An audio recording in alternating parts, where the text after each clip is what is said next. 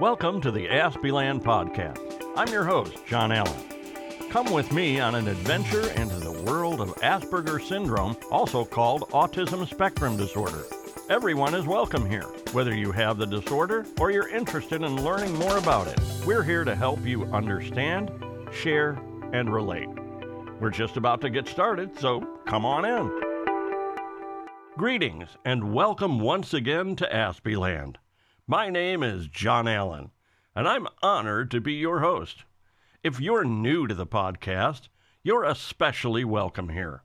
Please know as well that you're in a place of acceptance and understanding, both for you who have Asperger's syndrome and autism spectrum disorder, and for those of you who do not. These podcasts are not just for Aspies, but for those of you who have a working relationship with an Aspie or are otherwise connected with one or more of us. I want to help those of you who have Asperger's syndrome and autism spectrum disorder to understand and function within the neurotypical world. And for those of you who are neurotypical, I want to help you understand Asperger's syndrome and autism spectrum disorder. The idea here is to learn about each other and understand each other so that we not only can coexist, but we can make new friends with each other and gain great relationships through looking at life through each other's eyes. In this episode, we'll begin a journey into the world of relationships.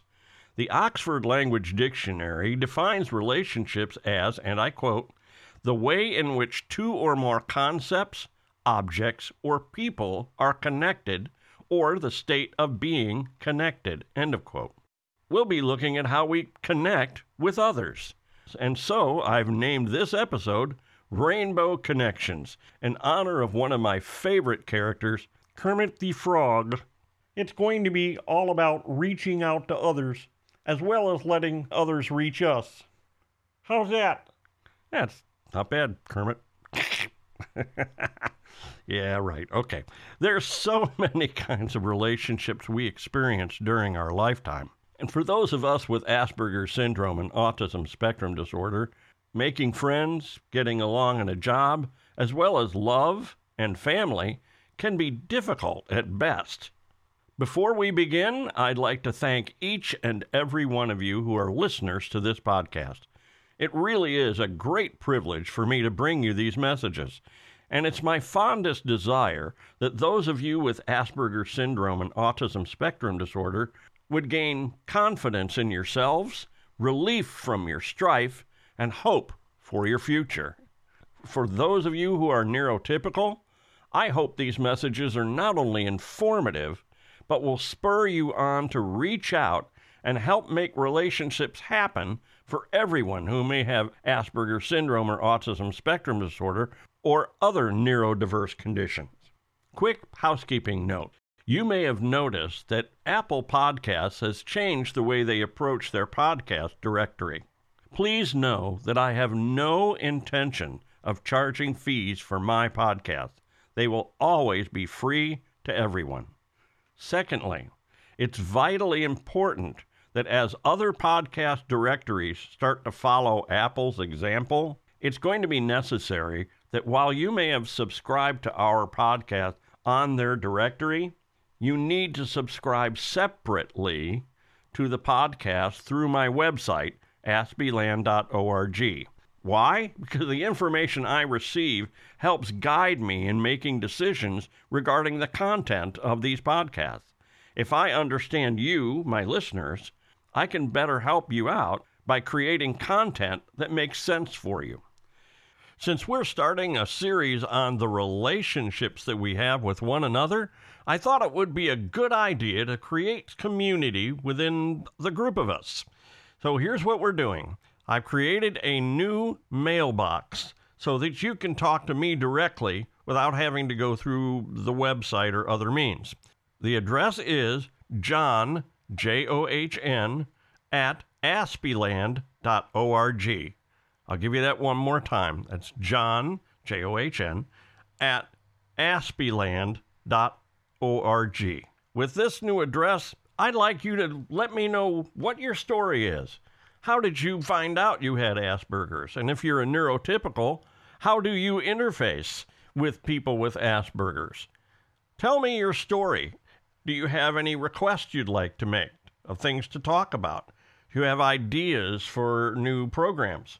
Or perhaps you just want a little advice about one little problem or another.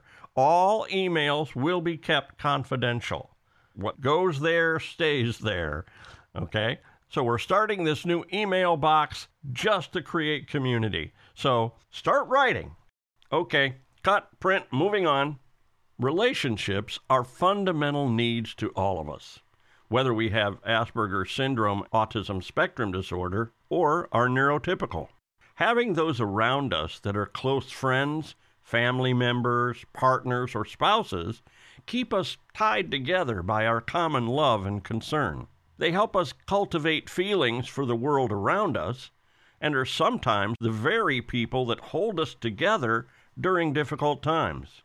It's startling to see that there are so many of us with Asperger's syndrome and autism spectrum disorder who feel that relationships of any kind are beyond their reach. The barriers of communication, both verbal and nonverbal, as well as that disconnection with the world around us, can make the prospect of close relationships dismal. It grows even darker for those who are looking for love and acceptance with a significant partner. Now, as a result, the feelings of resentment towards others and an us and them view of life in a neurotypical world becomes almost inevitable. And this is sad. It doesn't really need to happen. And I'm out to change it. So here we are. There are, at least by my reckoning, four basic kinds of relationships. Now I know that if you go out and Google it, there are going to be a whole lot of resources out there that say, there are seven basic relationships. Oh, no, there are nine basic relationships. Oh, there are twelve basic relationships. I'm aware of that, and while that may be true from their particular point of view, I'm garnering largely from personal experience and some research and analysis. While there may be more than four kinds of relationships from a technical point of view, let's concentrate on four of these, as they are the most challenging for everyday life. Now, keep in mind, these are in no particular order of importance. So let's get started. First one is a business relationship. The nature of communicating and exchanging ideas, as well as being able to act and react to different scenarios, are inevitable in a business relationship. It's the type of relationship that requires good listening skills and patience, not only with fellow workers, but supervisors and managers as well. Next is the family relationship. Although you may have been dealing with family members for a long time, you still need to communicate experiences and find enjoyment, which in some cases may be real difficult to manage. As your life changes, you will need to understand that your family members' lives are changing at the same time, which makes family relationships ebb and flow, especially if you don't see them very often. Then there's friendship and acquaintance relationships. The making of lasting friendships involves more than just sharing stories or common interests. There are social customs, personal preferences, belief systems, and many other factors that come into play while you start meeting new people, either in a group or one-on-one. I saved the biggest one for last. That's the romantic relationship, the kind you need for love and marriage. It is by far one of the hardest relationships to manage, not only for someone who has Asperger's syndrome and autism spectrum disorder, but for the neurotypical as well. My wife and I have been to quite a few marriage seminars, and it's not uncommon for neurotypicals to struggle through the marriage relationship. Not to mention when you add Asperger's syndrome or autism spectrum disorder to the mix, whoa, this can make things really interesting, to say the least. The intricacies of different ways of communicating, developing trust, and lots of other factors makes romantic relationships a lesson in patience and sincerity. Relationships come in all shapes and sizes. While I just went over four types that I think are most important, there are all kinds of types and variances. The difficulty with creating and maintaining any relationship is the fact that each type of relationship is cultivated on so many different levels, levels such as trust, care, communication, character, patience, listening, and a whole lot more. Most people, whether on the spectrum or neurotypical, consider communication to be the driving force of relationships. While communication in the form of verbal conversation is very much a large part of our forming relationships, it's not all that makes up the way we make friends, relate with family, or do business, or find love. So let's go over some of the more important ones real briefly. First one, and these are not in any particular order again, is trust. Understanding communication clearly helps build trust in one another. The ability to speak and act in a truthful and honest way is important on both sides of the relationship. Trust is something that is earned. It's not assumed, and it's not bestowed upon you. For example, you may know someone and not necessarily trust them. You may meet someone for the first time and feel like something is out of place, and hence you don't trust them. Well, it goes both ways. Someone may meet you for the first time and not trust you right away. You may know in your heart that you're trustworthy, but it needs to be seen in how you act. Next is camaraderie.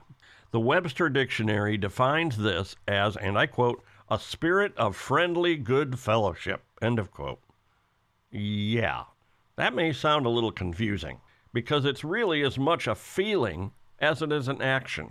It's not necessarily communicated with words. It's more of a feeling. Let's say you're part of a chess club or scouts. You all share in a common interest and a common belief. The time you share together creates a feeling of belonging and togetherness, and that's camaraderie. Another one is humor or fun. Having genuine good humor is an important part of a relationship as well.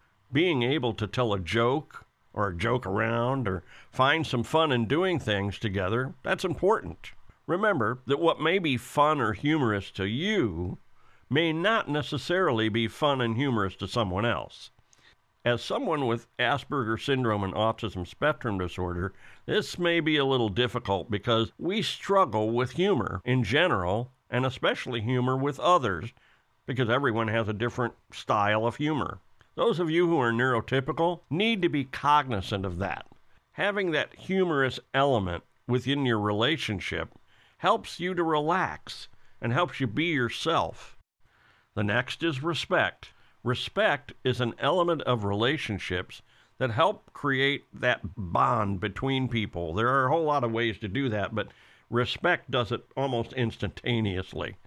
Having a high regard for someone shows appreciation of that person. Conversely, when someone has a high regard for you, it feels good because you're appreciated.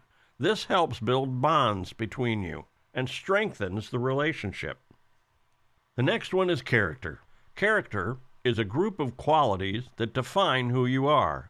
There are dozens of different character traits that shape your conclusions as to what a person is like, and those character traits help others to come to a conclusion about the type of person you are as well. Your character, as well as the character of those you meet, is discovered more by your actions and reactions than by the words you say.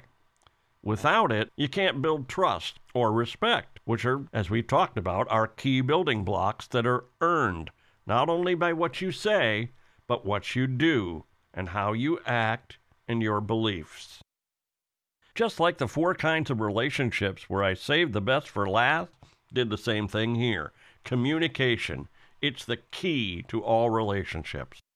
Not only do we need to talk clearly, because that's the first thing we think of, we need to be listening clearly. To be able to understand meanings of our words is essential to conveying and understanding ideas and meanings and intentions. Let's delve into this one a little bit more because it really is a biggie. While a large part of communication is verbal conversation, there are so many other things that make up exactly how we communicate with others. Things such as nonverbal cues, like how you use your hands when you speak, facial expressions that you'll make, your overall appearance. Did you comb your hair? Did you shave? Did you take care of yourself? Even the clothes you wear send communicative messages. For example, if someone shows up at a dinner party wearing cut-off jeans and a tank top, they're sending a communicative message, aren't they? Of course. Those are all part of nonverbal cues. There's also your body language, such as your posture, your eye movement when you talk, positioning of your arms and legs, and the way you listen, which includes how well you actually understand the person you're talking to. Communication is a two-way event. What works on one side works on the other side of the relationship as well. Relationships survive or disappear based largely on how you both communicate with each other. A while ago, my wife and I were trying to discuss something with each other. I would say something to her, and she would respond with her answer. It sounds great, doesn't it? Well, not exactly. Because of my Asperger's, I got distracted with something in the room or, or the way she talks with her hands or something. I can't, I can't really remember what it was exactly, and I'm zoned out, which is not all uncommon for those of us with Asperger's syndrome and autism spectrum disorder. She asked me if I heard what she said, and I replied, yeah, uh-huh. By the way, men, this is a really bad answer. Okay? Now, instead of our conversation, we're now in a verbal tussle because it appears as though I wasn't listening. Now, this is an example of how communication is so vital to starting and keeping relationships.